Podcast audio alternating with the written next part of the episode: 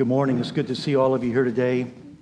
And this morning we get to continue in this amazing story about Joseph. I've heard this story since I was a child. The high tech uh, medium that we used as a child was flannel graph. How many of you remember flannel graph? How many of you never heard of it? Oh, you don't know what you're missing with all of your cell phones and all this and all that. I mean, that's right. But what a story it is. This just is an amazing story. I, I loved it as a child, but as I grew up and when I became an adult and understood more about life, I uh, began to appreciate more what the story was all about and, and the drama of it. And I can tell you honestly, Every time I have read it for many years, I've cried, especially when it gets to the happy ending. And we, most of us, not, if not all of us, know that there is a happy ending to this story, but it touches my heart so deeply. It's one of my two favorite stories in the Old Testament.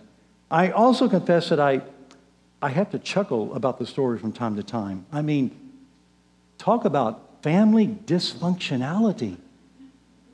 Brothers selling their kid brother into slavery? Come on. Who ever heard of such a thing? But they did it. I mean, my brothers did some bad things to me, not real bad, but when, when I was six years old, my first grade teacher had us make a little Christmas present for our parents. So we got a little paper plate and we drew a picture on the paper plate, decorated it nicely, wrapped it all up, and I was so proud of that gift. I thought it was so special. I could hardly wait for dad and mom to open that gift. And they opened it and they oohed and they awed over it. Eh, but my older brothers, they snickered and they laughed and they made fun of it and they made me cry on Christmas because they were laughing at my gift to my parents.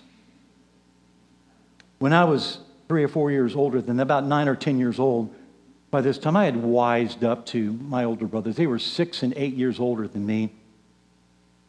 But they came up to me one day and very seriously they said, uh, Jonathan, we, we have something to tell you. Uh, Dad and Mom won't tell you this, but we think you ought to know that you're not really part of us. You were adopted, you're not really part of the family. What? That can't be true. Mom, was I adopted? No, they're just teasing you, you know. So, you know, our siblings, I'm, I'm, sure you have your stories to tell. Our siblings can really do some ornery things to us and, and sometimes some hurtful things to us. So I don't think any of us have ever come close to having our siblings sell us into slavery. It's just amazing, but that is what happened. And so, as we know, he was sold into slavery. He was uh, uh, bought by Potiphar in Egypt, the captain of the bodyguard of Pharaoh, and he's rising up to prominence again, and then he's framed for something, and he finds himself in prison. And when we come to chapter 40, page 33 in your Bibles, the Bibles that are on your uh, chairs there today, page 33, we find that Joseph is still in prison. There's really not a whole lot new that happens to his life. He's still in prison. His dreams are not being fulfilled.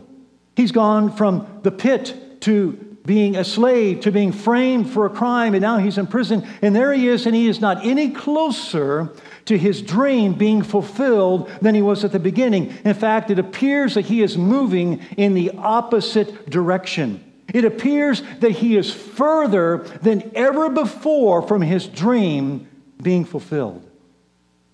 What did he do while he was in prison? This morning, I want to share three lessons from his life to prepare yourself for what you can do when you're in prison. Aren't you excited about that? Well, you know, though, sometimes it's not just a literal prison, but sometimes we find ourselves in other kinds of prisons, don't we? And sometimes they're not of our making. Sometimes we can put ourselves into prison by our own bad choices. But sometimes other people can put us into emotional prison or, or life can just put us into circumstantial prison and we see no way out. What do we do? Let's bow our heads together for prayer and then I'll share these three things with you. Father in heaven, we thank you for what the Apostle Paul wrote when he said, Everything that was written in former times was written for us, so that we, through the faith and the encouragement of Scripture, might have hope. And so now we pray that your Holy Spirit would speak to us. And where there is hopelessness in the heart of any person here today, that would be replaced with hope. Where there is sadness, that that would be replaced with joy. Where there is brokenness, that would be replaced with healing. And so we call upon you. We thank you for your presence with us. And we ask you to work among us now in Jesus' name and for his sake. Amen. What do we learn from Joseph's life? First of all, we learn that God calls us to serve while we're in prison. God calls us to keep on serving and giving our life away even while we are in jail. And so we see this in this story that Robert read for us in, in chapter 40. We see that Joseph is in prison, and there's these other two guys who are thrown into prison. And Joseph, rather than turning inward, reaches out to them. If you look at verse 6, it says, When Joseph came to them in the morning, he saw that they were troubled. You know what happens to us many times when we're in prison is that we cannot see the trouble that other people are going through because we're so focused on our own troubles. But Joseph observed that these men had troubled faces.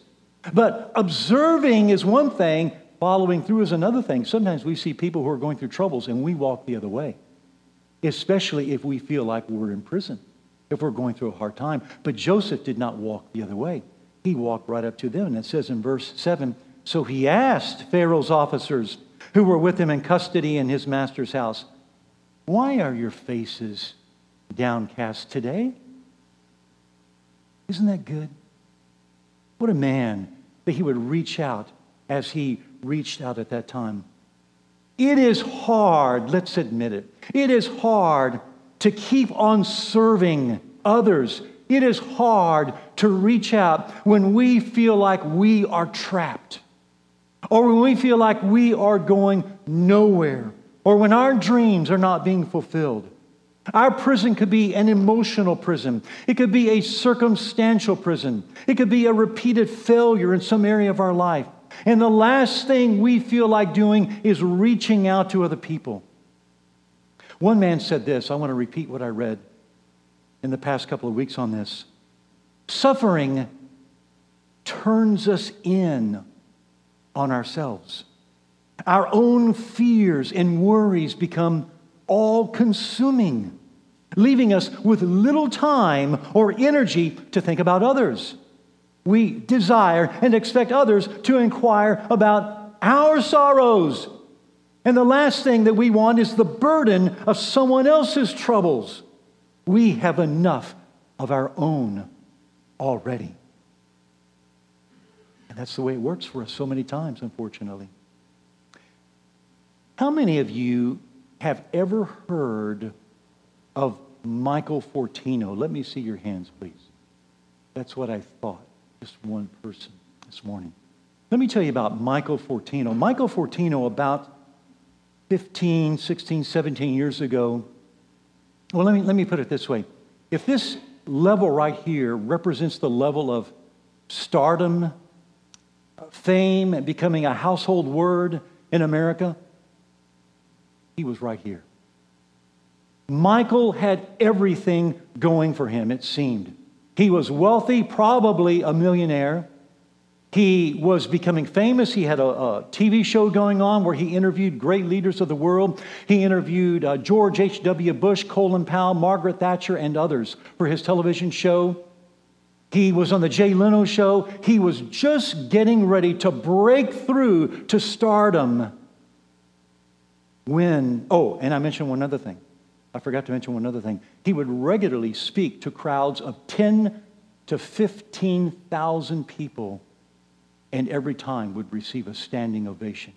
He was such a dynamic speaker. But in the year 2005, something was discovered about his life, and he was busted for something he should not have been doing. And he got into trouble. And he wound up in prison. Unlike Joseph, he was imprisoned for his own stupidity. Well, Michael Fortino is Kathy's brother. And for many years, in spite of the fact that they were siblings and brothers and sisters, they would have nothing to do with each other. Not that that was Kathy's desire, but Michael was just too good for the rest of his family, who spent very little time with his family. But Kathy kept praying for him. She prayed that God would humble him and bring him down so that he would find Christ. And boy, did God answer her prayer. When he was busted in 2005, Kathy and I knew that this was our opening to get involved in his life. And so we, we got very much involved in his life. Finally, in 2007, he was incarcerated and he is in prison to this day. It has been an extremely difficult time for the whole family, especially for Kathy and me, especially for Michael, in the nightmare of a federal prison, in the federal prison system. It is a nightmare, it is a disaster. And while he has lost his fame, and while he has lost all of his wealth, and while it looks like that he has lost his marriage and all of his other friends, his sister and I have stuck with him. And we have continued to share Christ with him. And, and we believe that he has come to saving faith, but it's been difficult and many ups and downs, many terrible times. We thought he had seen the worst of it until two months ago. Two months ago, in his prison, a virus swept through, and everyone got sick. Terribly sick. Many of the inmates had to be hospitalized. And in prison, you got to be really sick to get out of prison to go to a hospital. People throwing up. Michael wrote to us and he said, It's like Dante's seventh hell in. It, the whole place was quarantined. Windows were shut because they didn't want these, this disease to go out into the air and infect others. And they were incarcer- incarcerated to begin with, but now doubly incarcerated in this hell as they suffered. We started praying for him and we started praying for the other inmates in this extremely difficult circumstance. Kathy said to me one day, she said, Jonathan, I feel like we ought to send him some more money. Every now and then we'll send him a little bit of money through the system so he can buy a few supplies for himself. And we had just sent him some money because he had a birthday in January. I said, we just, we just sent him some money. Why do you think he needs more? She says, I just feel strongly that he needs more money. I said, okay. So I got onto the, my laptop and sent him another hundred bucks. And a few days later, I understood why the Holy Spirit was speaking to Kathy. He wrote back and he said, You have no idea what that gift has done for us. There's nobody here to take care of us while we are deathly sick. I went to the commissary and I bought some supplies so that I could take those supplies and reach out to others who can do nothing, who are bedridden. We were glad to hear that. We had received another email from him, and he said, People want to tell you what your gift has done for them. So I said, well, let us know. We would love to hear what it's done. Let me read to you a couple of quick little testimonies. This is what some of the other inmates wrote to us through Michael. One of them said, As a prisoner, I've had many disappointments and discouragements. And over the years, most friends and family have moved on and stopped writing or offering any help. There seems to be a lot of us here in this situation, but many of us have found that we are fulfilled through the love and hope that we hold so closely to in Jesus Christ. We see his love in the acts and kindness of people like you, and it makes us here want to keep going and keep sharing the truth. You helped several of us here feel better during the illness and help to restore our strength so that we may continue in our quest to share Christ's message in this dark place. Your kindness has restored hope. Another one wrote, Thank you for thinking about me and helping me. I was really sick. I'm better now. You guys are really special because you want to help so many of us, and you did. I was starting to lose faith because everything was falling apart and no one cared. And no one seemed to be at peace. But I was able to find peace, especially after I heard that you were praying for us. That knowledge that someone was praying for me brought me back and let me realize again that Christ is here with me even at times like this. You helped to restore my peace by making me feel better and reminding me that Jesus is always with me, even here. Boy, it was wonderful to receive that. All I did was get on my laptop and type a few keys, and away the, it went. But Michael was there taking that and serving others. Michael wrote us another one after that, and he said, Jonathan, he said, even the haters and the bullies are now listening to the message of Christ. Because I and others are able to go to them with these supplies and to take care of them in their desperate sickness. They now see unconditional love reaching out to them. I hope that none of us ever have to be in any kind of situation like that, but whatever prison we're in, I can share with all of you that as difficult as it is for all of us, and as tempting as it is to turn inward and to be totally preoccupied with ourselves, God is wanting us to break out of that, to reach out to others in that situation, and to serve others. That's the story from Joseph. That's the lesson from the story of Joseph. Here's number two God calls us to help others fulfill their dreams while ours go unfulfilled. Joseph had two dreams. Remember, remember that? The dream about the sheaves of wheat bowing down to his, and the dream about the sun and the moon and the stars bowing down to him. Joseph knew that he was going to be a ruler. Joseph knew that God was going to do something amazing in his life. But he got sold into slavery, and he then became bought by someone else, and then he was framed for a crime, and now he's in prison. His dream is not going fulfilled. His two dreams are not going fulfilled. And then two other dreams come to him from two other men, and he interprets their dreams, and their dreams get answered. Now, admittedly, one was not very good. when the guy got impaled, when the guy got executed. But nevertheless, I, I cannot fail to see the irony of this that Joseph's two dreams are unfulfilled, but he serves others and he sees things happen for other people.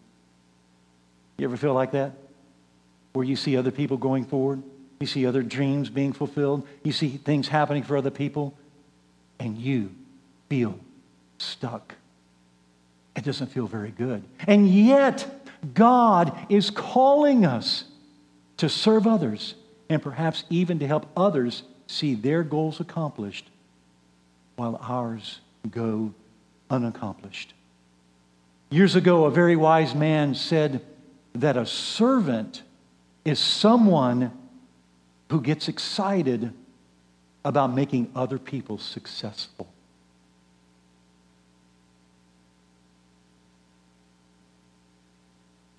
Here's the third lesson that we can learn from the life of Joseph God calls us to be faithful even when nothing is happening for us. God calls us to be faithful when there is silence all around. In this story, if you look on page 34 in the last verse, verse 23. Yet the chief cupbearer did not remember Joseph, but forgot him. And when you go into the next chapter, you find that he was forgotten for two years. You see, Joseph tried to play it. He said, Look, I know who you work for. I know you're going to go to Pharaoh, and I know that you're going to work for him again. And so when you go, tell him about me. Here's my great connection. Finally, I have an inroad again. God is mightily at work. And so when you go and you work again for Pharaoh, tell him about me. I did nothing wrong, and get me out of here. And so when the chief cupbearer goes, Joseph is probably thinking, well, I need to give him a little bit of time, maybe a week, maybe two weeks, and then I'm going to get out of here. And a week passes, and two weeks pass, and a month pass, and three months pass, and six months pass, and he doesn't hear a word. And finally, at some point, surely at some point, Joseph realizes he's not going to do anything. Nothing is going to happen. I have been What do we do when we are forgotten?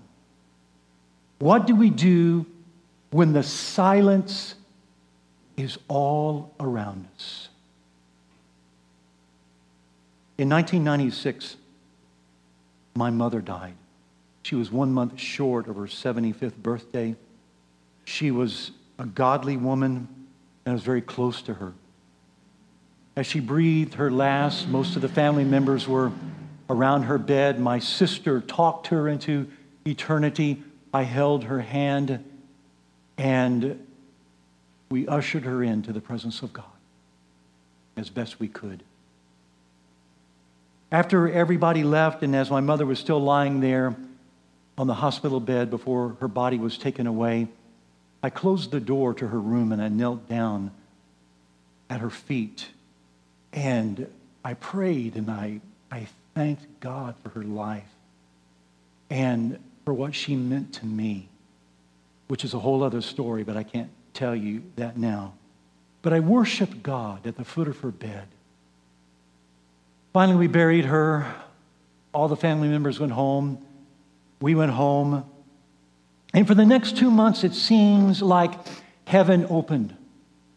My fellowship with God for the next two months was some of the most incredible fellowship I had ever experienced in my life. I knew that my mother was there in the presence of God, and I almost felt like I was in the presence of God with her, worshiping the Lord. It was an amazing spiritual experience. That was in 1996. Not everybody here knows.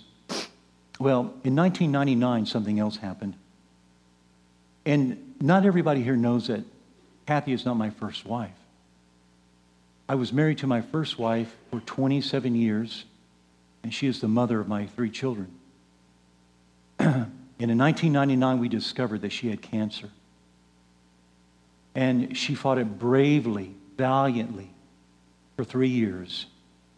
And on January the 4th, 2003, she died here in San Antonio. And it was the same scene. Family members were around her bed. This time, I talked her into eternity. We prayed as she breathed her last. We buried her. Everyone went home. And I remember the experience after my mother's death of heaven opening up. But this time, different. This time, silent. This time I couldn't hear a thing. It's not that I couldn't feel anything. I, oh, I felt a lot. I, I felt like there was this big, giant hole in my chest, and the people could just look right through me, and I, uh, I, it was just very awkward and very uncomfortable. My, my relationship with God was good. I, I continued to, to seek God. I continued to be in His Word. I, I was pastoring at the time. I, I continued preaching. After a little bit of a break, I, I continued preaching and, and leading the, a church here in, in San Antonio. But in regard to my wife, I, all I could feel was that she was gone. And, and there were times where I would, I would just say, Where have you gone? Where, where are you? Where have you gone? It felt so bad. Silent. I, I knew the verse, and I hung on to the verse where Jesus said, God is not the God of the dead, but of the living. That's the only thing I had. And I knew theologically where she was. I knew she was in the presence of God, but in my heart, I, I felt nothing. And that silence lasted for a long time. It lasted about 10 and a half months. Finally, in November of that year, I started to have some breakthroughs. I had I had three breakthroughs, just bang, bang, bang, one after another within the space of one week. And um, I began to recover from what I was feeling at that time. But for that other time, it was difficult. I, I, I read, the, I read the story by uh, C.S. Lewis when he wrote about his own wife dying. He said, he said, it felt like a door was shut in my face, and I could hear the locks on the other side of the door being bolted, and then there was silence, and my wife was gone. And that's the way it was for me. One man said, Where can you find assurance of God's love and care as you struggle to endure today's trials? How can you know that God's arms of love really are extended toward you and that He has not, in fact, forgotten you, especially when He seems to be living you in the same pit year after year? What was it that Joseph did? Here is what Joseph did he remembered the family story into which God had called him. That's how Joseph endured. And that's how we can endure when we are in the pit and when we feel like there is silence all around and that we have been forgotten. We have to remember the family story. You see, Joseph grew up in a family that, though it was dysfunctional, they had a story. They had the story to tell to the world. His great grandfather had received a promise from God and had passed it on to his grand to his son, who was his grandfather, and then he saw his father live out the same promise. And Joseph hung on to the promise that their family was special and that their God was the true God of the world. And he hung on to that promise while he was in the darkest time of his life. And when we find ourselves in dark times, when we find ourselves in prison, when it seems like God is not speaking to us anymore, we must remember our family story.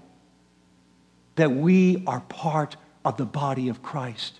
And that our Lord is the triumphant Lord, and He has already conquered every enemy against us, and He has put them underneath His feet, and we will triumph in Christ.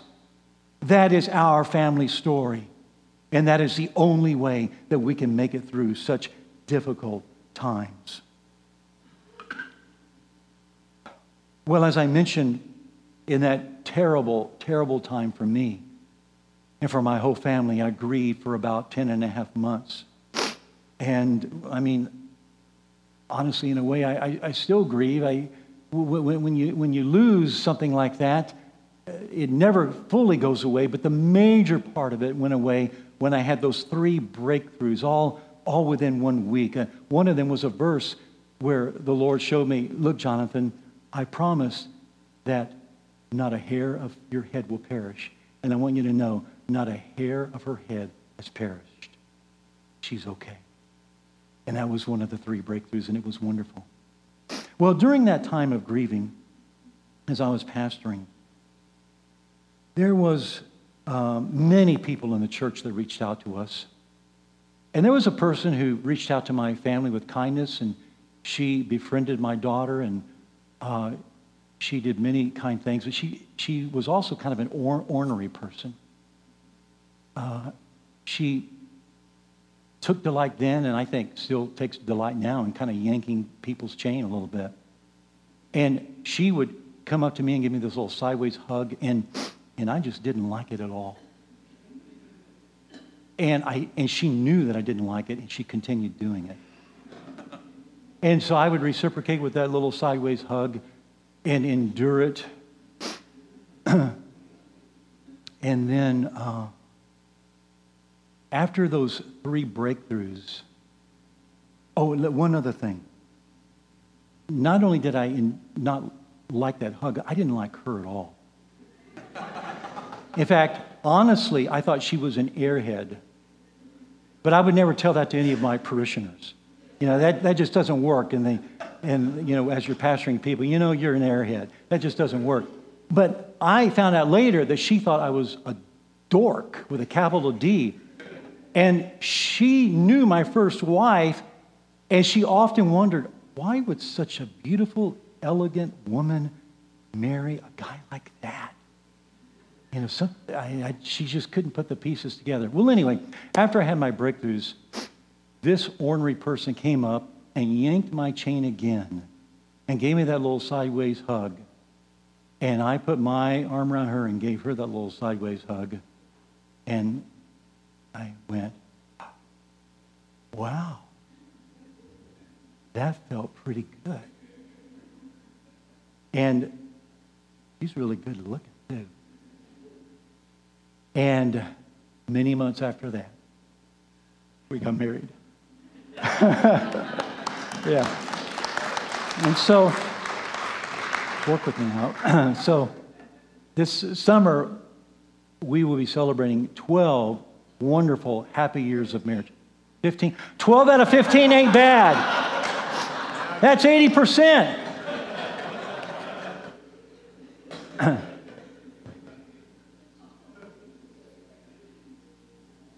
God comes through. And honestly, we don't always see the breakthroughs in our life. Sometimes they come after we go on. And one day he is going to raise us from the dead, and we will live with him forever. And we will have all of our dreams, not just all of our dreams, we will have the best dreams fulfilled for us. And that is the day we all look forward to. And that is our story that we must hold on to even when times are dark. In just a few moments, we're going to remember the one who also suffered the pit and the prison and who called out, My God, my God, why have you forsaken me? And after he called out, silence. There was no answer at that moment when he made that cry. And he died even though he was innocent. But three days later, God raised him from the dead. And the same God who raised Jesus from the dead and exalted him to the highest heaven, to his right hand, and made him Lord of all, is the one who will fulfill the best dreams for us. And so, as we worship today, let's use this time to ask Him to fill us with His Spirit so that, like Him and like Joseph that we've been studying, we would be faithful and serve Him, even if we're in prison and even if there is silence all around.